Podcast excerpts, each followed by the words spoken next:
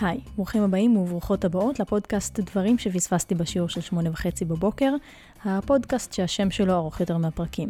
מבטיחה. בכל פרק נחשוף בפניכם נושא, סיפור או תיאוריה שאולי פספסתם. והפעם, המחזמר שיער.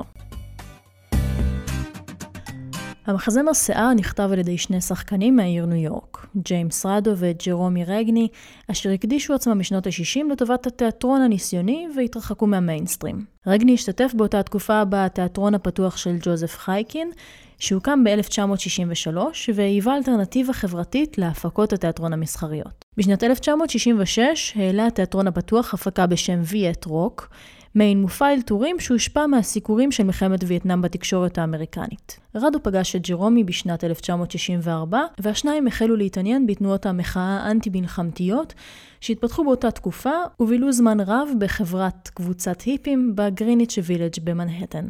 בעזרת הניסיון שצבר רדו בווייט רוק, תיעדו השניים את התצפיות והחוויות שלהם עם החבורה, והן שהיוו את הבסיס לכתיבת שיער.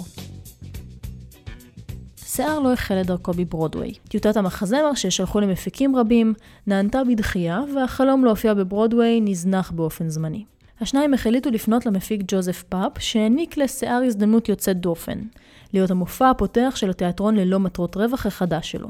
ג'רלד פרימן, המנהל האומנותי של התיאטרון, עיבד את החומרים שנאספו לתוך סיפור שבמרכזו הגיוס של צעיר בשם קלוד, וההתלבטות שלו האם להתגייס לצבא ולהישלח לווייטנאם.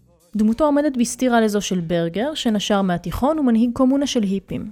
ועכשיו לספוילר קטן, הסיפור מסתיים בהסכמתו של קלוד להתגייס ובשליחתו לווייטנאם, שם, שוב ספוילר, הוא מוצא את מותו. סצנת שרפת צווי הגיוס בשיער טעמה את המציאות אשר שררה מחוץ לכותלי התיאטרון. ב-15 באפריל 1967, שישה חודשים בלבד לפני עליית המחזמר, התקיימה עצרת אנטי-מלחמתית בסנטרל פארק בניו יורק, שמשכה מאות אלפי תומכים. בהפגנה שרפו 60 המשתתפים את צווי הגיוס שלהם באופן גלוי, תוך שהם עוברים על החוק ומושכים כמאה נוספים לפעול כמותם. באוקטובר 1967 הועלה המחזמר על הבמה לראשונה לזמן מוגבל של שישה שבועות, באולם בעל 300 מושבים. המחזמר עורר עניין אצל מייקל באטלר, ליברל צעיר משיקגו, מקורב למשפחת קנדי ובן למשפחה עמידה. באטלר צפה במחזמר, התלהב, והחליט לרכוש את הזכויות לשיער. מטרת העל שלו טעמה למטרתם המקורית של רדו ורגני, להביא את שיער לברודוויי. בתחילה ניסה באטלר להעביר את המחזמר לברודוויי עם תום תקופת ההרצה בתיאטרון של פאפ, אך נתקל בסירובים חוזרים ונשנים מצד בעלי אולמות, שלא התרשמו מהמחזמר, או חשו כי הנושא שבו הוא עוסק פוגעני מדי.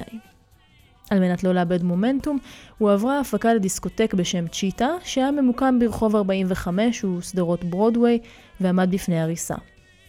לאחר 45 הצגות, הסכים בעליו של תיאטרון בולטימור, אשר חברו היה אביו של באטלר, לקבל אליו את ההפקה. I got life, mother. I got life's sister. I got freedom, brother. And I got good time. בטרם עלה בברודוויי נעשו מספר שינויים הכרחיים במטרה להתאים את המחזמר לתיאטרון גדול יותר. בכדי לחדד את המסר האנטי-מלחמתי, נכתבו 13 שירים חדשים, ותום או הורגן, במה ידוע, הצטרף על מנת לעזור. או הורגן שאף לערב את הקהל כמה שיותר במתרחש של הבמה, בעזרת טכניקה הנקראת שבירת הקיר הרביעי. לבמה לא היה מסך, והשחקנים נעו הלוך ושוב בתוך הקהל.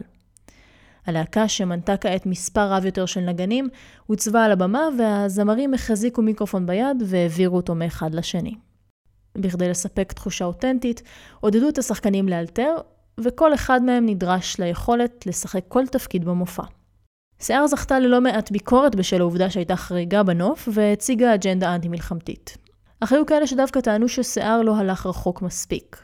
נטען כי המחזמר היה פשוט מדי, ולא הביע את העמדה של השמאל בצורה הטובה ביותר. בקרב מבקרי התיאטרון עלתה הטענה כי שיער מסחרי להחריד, בה ההיפי מוצג כמוצר על המדף. הביקורת הזו הגיעה בעקבות ערכת היפי, שיצרה חנות בשם וויג סיטי, וכללה פאה, חרוזים, פעמונים וקטורת, ב-30 דולרים בלבד. ביל קומפטון, שחקן ופעיל אנטי-מלחמתי שהתגורר בניו יורק בשנות ה-60, אמר כי לדעתו, שיער לא נכתב עבורנו, אלא כדי לחנך את ההמונים עלינו.